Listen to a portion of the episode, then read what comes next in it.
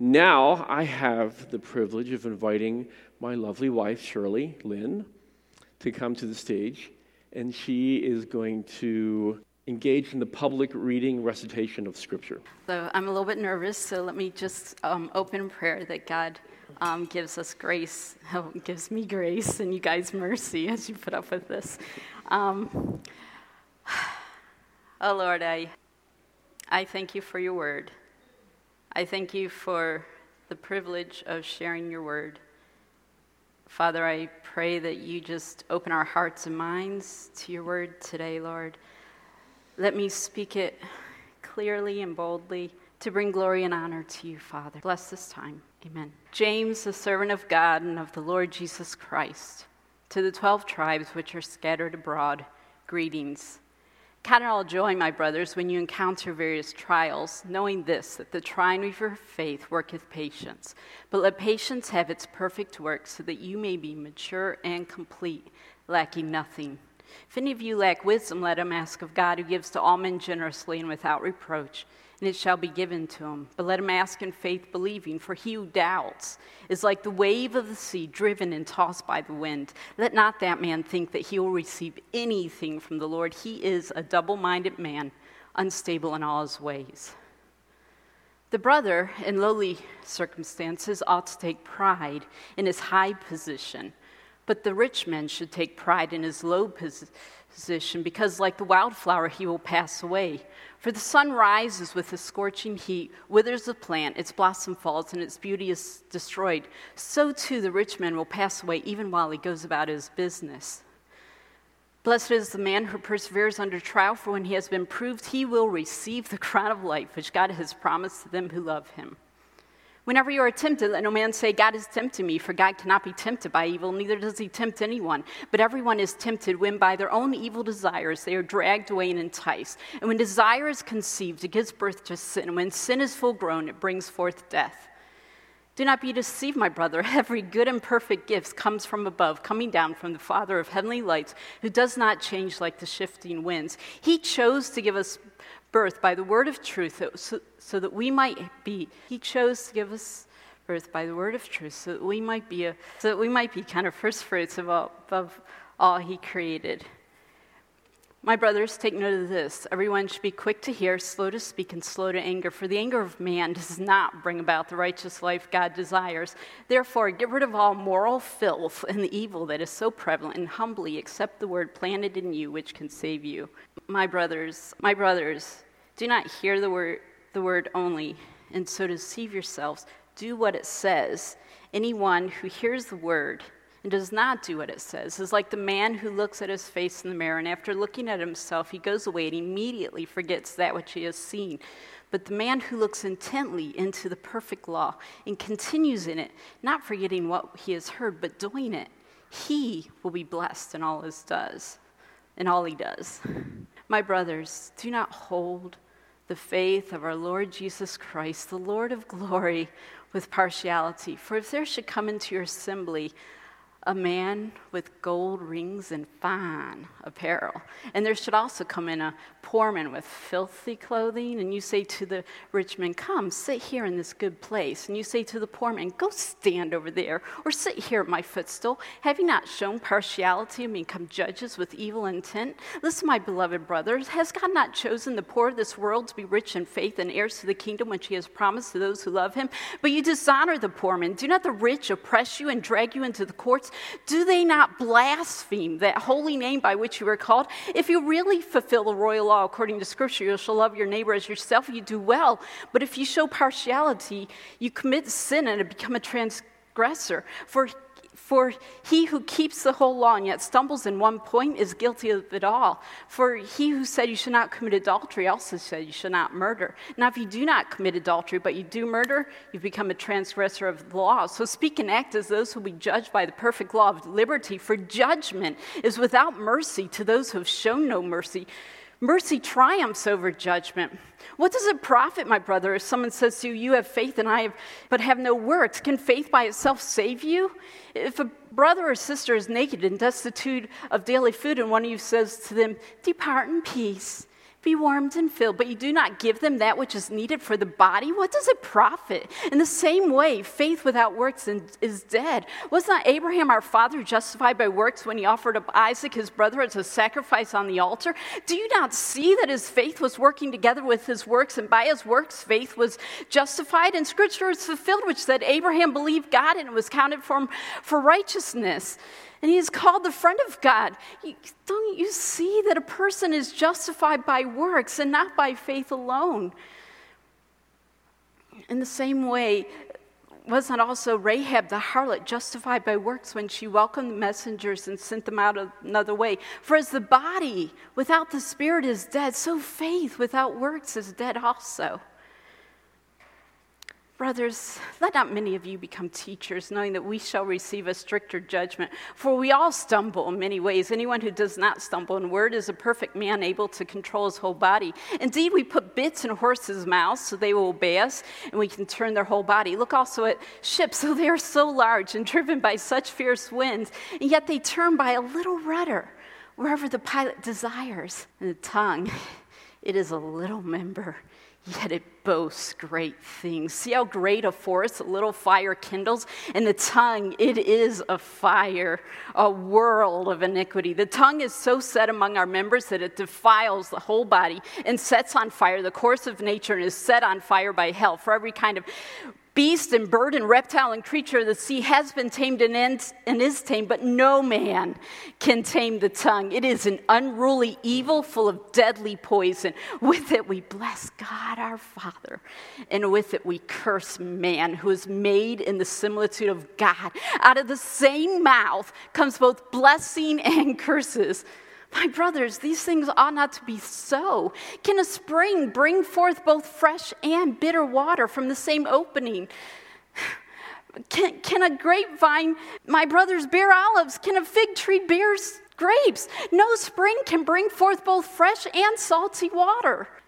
Who is wise and understanding among you? Let them show by their good conduct that their works are done in the meekness of wisdom. But if any of you have self seeking and bitterness in your heart, do not lie and boast against the truth. Such wisdom does not come from above, but is earthly, sensual, demonic. For bitterness and self seeking exist, confusion in every form of evil will be there. But the wisdom from above is first pure. Then peaceable, gentle, willing to yield, full of mercy and good fruits, without hypocrisy and without partiality. The seed of righteousness is sown in peace by those who make peace. Where do wars and fights come from among you?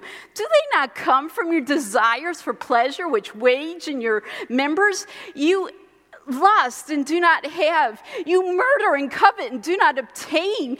You ask, you fight and war. You ask and do not receive because you ask amiss. You ask and do not receive. You do not receive because you ask amiss that you may spend it on your pleasures. Adulteresses, do you not know that friendship with the world is enmity with God? Anyone who wants to be a friend of the world makes himself an enemy of God. Or do you think the scripture speaks in vain when it says the spirit who dwells in us yearns jealously? But God gives more grace. Therefore, he says, God resists the proud but gives grace to the humble. Therefore, submit to God. Resist the devil and he will flee, flee, from you. Draw near to God and he will draw near to you. Wash your hands, you sinners. Purify your hearts, you double minded. Lament and mourn and weep. Let your laughter be turned into mourning and your joy into gloom. Humble yourselves in the sight of the Lord and he will lift you up. Do not grumble against one another. If you grumble against one another and judge one another, you grumble against the law and judge the law. But there is one lawgiver. But if you judge the law, you're not a doer of the law, but a judge. There is what, but one lawgiver who can save and destroy. Who are you to judge one another? Come now, you who say today or tomorrow we will go to such and such a city, spend a year there, buy, sell, make a profit. Or do not know what will happen tomorrow. What is your life? It's but a vapor that is here for a short time and then vanishes away. Instead, you ought to say, if the Lord wills, we live and we'll go and do this or that. Instead, you boast in your own arrogance. All such boasting is evil. Therefore, the one, one who knows to do good but does not do it, to him it is sin. Come now, you rich Weep and howl for the miseries which are coming upon you. Your riches are corrupted, and your garments are moth eaten. Your silver and gold is corroded, and their corrosion will rise up against you and burn your flesh like a fire. You have heaped up treasures in the last days. Indeed, the wages of the laborers which you kept back by fraud cry out, and the cries of the reapers have reached the ears of the Lord of Sabaoth. You have lived upon the earth in pleasure and luxury. You have fattened your hearts as in the day of slaughter. You have condemned, you have murdered the just. He does not resist you. Therefore, be patient, brothers, for the coming of the Lord is at hand. See how the farmer waits for the precious fruit of the earth, waiting for it to receive the early and latter rains. You also be patient. Establish your hearts, for the coming of the Lord is at hand. Do not grumble against one another. Behold, the judge is standing at your door. Take the prophets who spoke in the name of the Lord as an example of suffering and patience. Indeed, we count them blessed to endure. You have heard with the perseverance of Job, and you know the end intended by the Lord, that the Lord indeed is very gracious and full of mercy. But above all, do not swear, either by heaven or by earth or by any other oath, but let your yes be yes and your no be no, lest you fall into judgment. Is anyone among you suffering? Let them pray. Is anyone among you cheerful? Let them sing psalms. Is anyone among you sick? Let them call for the elders of the church, and they will come and pray for him, anointing him with oil. And the prayer of faith will save the sick. The Lord will raise him up. And if he has committed sins, they will be forgiven him. Confess your transgressions for one to one another and pray for one another that you may be healed. The effective fervent prayer of a righteous man avails much. Elijah was a man with a nature like ours, and yet he prayed earnestly for it not to rain, and it did not rain for three and a half years. And he prayed again, and the heavens opened, and the earth brought forth produce. Oh, my brothers, if someone among you wanders from the truth, and one of you turns them back, let them know that he who turns a sinner from the error of his ways will save a soul from death and cover a multitude of sins. Let's pray. Lord, your word speaks to our heart. We yield ourselves to your word. Amen. So we're gonna I know we have our time is short and my message is planned to be briefer than it normally is this morning. So we will continue in the book of James, and we'll dive right in here. Uh, we're going to we're going to start at James chapter five, but first some context, if you please. If you'd open up your Bibles to James chapter four. The end of the, the end of the chapter. I'm just going to read this passage, which Kier covered for us last week very well, and to set some context for the beginning of James chapter five. Look here, you who today, today or tomorrow, we are going to a certain town, and we'll stay there a year year. We will do business there and make a profit. How do you know what your life will be like tomorrow? Your life is like the morning fog. It's here a little while and then it's gone. What you ought to say is, the Lord wants us to, we will live and do this or that. Otherwise, you're boasting about your own pretentious plans, and all such boasting is evil. Remember, it is sin to know what you ought to do and then not to do it. So, James chapter 5 then continues Look here, you rich people. Weep and groan with anguish because of all the tr- terrible troubles ahead of you. Your wealth is rotting away, and your fine clothes are moth eaten rags. Your gold and silver are corroded. The very wealth you were counting on will eat away your flesh like fire. This corroded treasure you have hoarded will testify against you on the day of judgment. For listen, hear the cries of the field workers whom you have cheated of their pay. The cries of those who harvest your fields have reached the ears of the Lord of heaven's armies, Kyrios Sabaoth. For you have spent your years on earth in luxury, satisfying your every desire. You have fattened yourselves for the day of slaughter. You have condemned and killed innocent people who do not resist you. So, James is a very practical book. As Shirley was um, quoting it to us, I was reminded of all the very practical instructions there are in there. And uh, there were there's plenty of instructions James gave to his readers of, of how to treat rich people, not showing them preference and, and having a proper attitude. And here he's speaking to those who have wealth. And he's sort of a heavy passage. And just want to, we actually want to take some time to think what do we do with these pretty heavy, scathing words? It's connected to the rest of James. This is not just like him coming up with some burst of inspiration out of the blue. It's, it's, he warns us not to show preferences to those. He warns us to fear God as we make plans for our business. And James, in this passage, he instructs those with wealth to fear God and have the correct perspective. So, what is the perspective that he's exhorting us to? One, life in abundance, life in abundance fade in the face of eternity. This passage talks about the morning fogs. Our lives are like morning fogs. It talks about wealth corroding and rotting. Eternity is forever. We will be judged by God one day. We will be with Him forever. We will be separated from Him forever. The circumstances of our life are tempor- temporary and fading. Also talks about the practical consequences of the mis use of our wealth. And those consequences last. He talks about workers who were cheated of their pay. He talked about those who were taken advantage of by the rich when they, they condemned the innocent. And he mentions, last but not least, but the Lord of hosts judges. He notices how these things go, what our attitudes is are, what our actions are. It says our misdeeds testify against us. It says we fattened ourselves for the day of slaughter. So even though the rich people were persecuting and cheating and slaughtering the innocent, they're really fattening themselves for a day of slaughter. That title, the Lord of Hosts, is an interesting. It's an interesting. Uh, it's an interesting choice that James made in there. It's the Lord of Heaven's armies, Kyrios Sabaoth. It's not Jehovah Jireh, meaning he's going to provide. It's not talking about the compassionate God, the merciful God. He says the commander of the Lord's armies notices the misdeeds and the, and the judgment and the abuses of those who are rich. Sobering stuff. So, what do we do with this? What do we do with these? Those awful rich people, darn them, darn the rich people. Is this a blanket? This, these, this section of verses, is this a blanket condemnation against the wealthy? Is it a condemnation against wealth?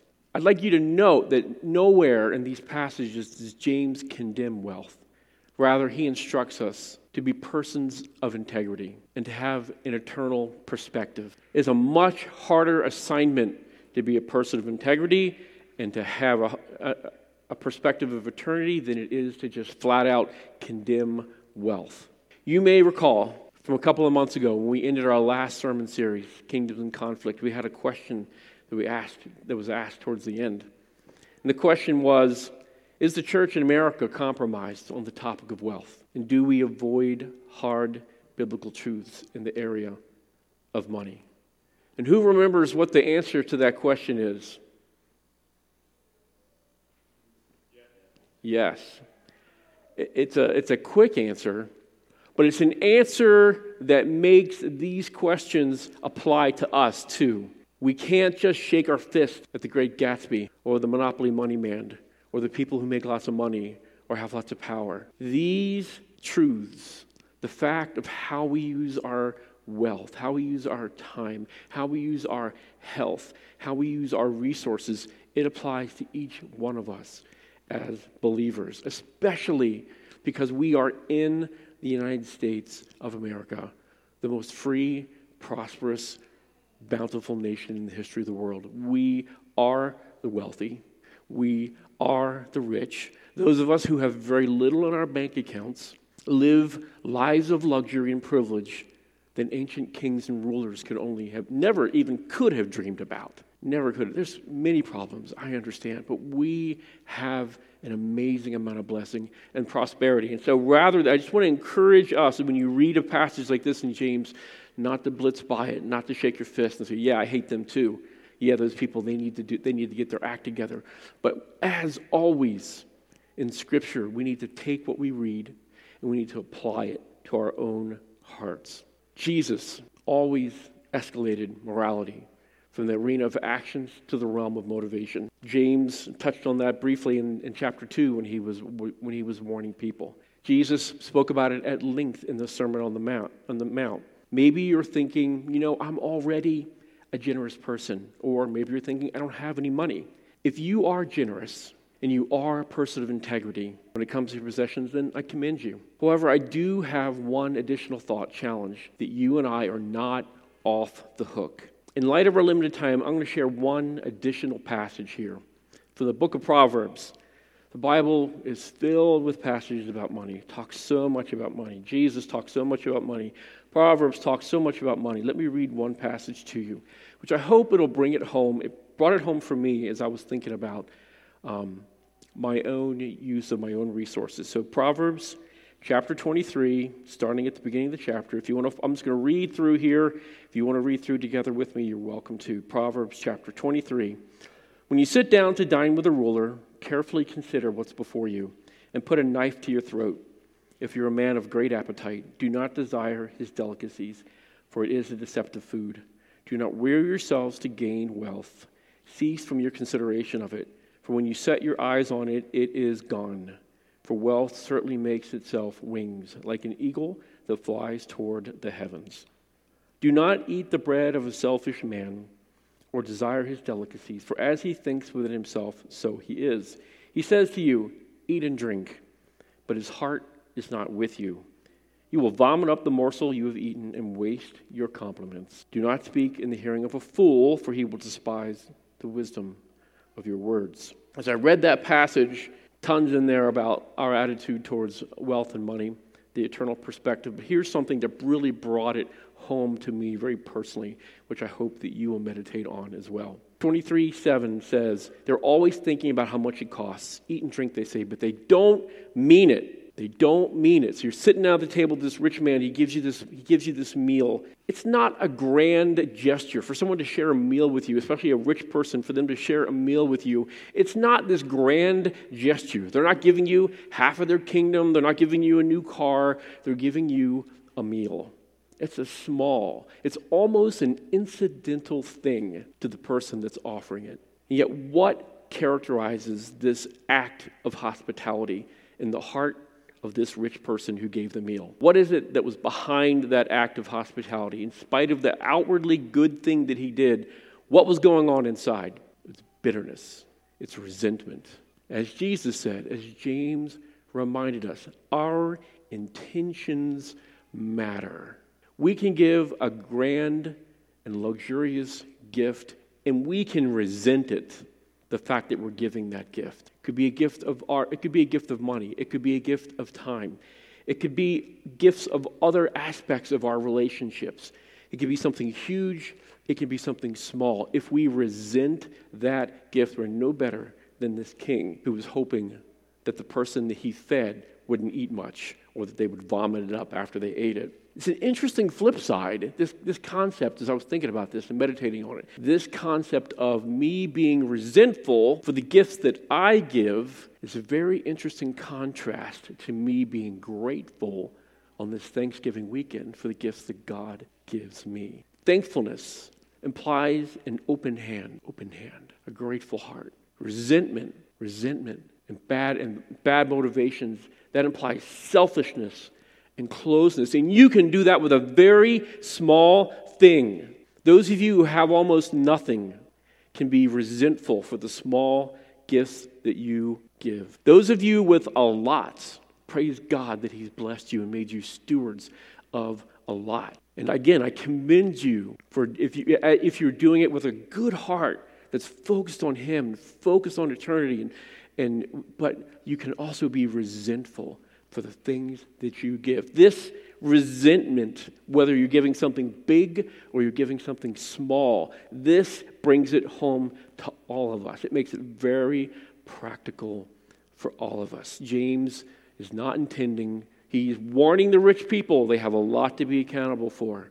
But as always, we are accountable to God as well for the possessions that we have and how we give. If you resent having to give something to someone, it may have an unhealthy grip on you. And I can think of some things in my own heart, which I'm not going to say right out loud because it wouldn't be edifying, that I resent giving in my heart, which challenges. As I, as I read this, read these passages, often our messages are structured. We're going to conclude now. Our messages are structured. Here's the problem. Here's the solution. Do this, do A, B, and C. I'm going to tell you what. I do not have a solution for any resentment that might be in your heart. But I am going to say we have a God and a Savior who frees our heart from selfishness, whether it's for something big or for something small. And I'm going to leave you with a question for your conscience to think about as a after dinner mint for our Thanksgiving weekend. What do you resent having to give? Let's pray. Lord, you are holy, you are righteous, you are perfect, you are powerful. Lord, I fear you and I desire to love you and serve you and give you all the glory. I thank you for your word. I pray that you would convict my heart on the things that I resent. Teach me to let go.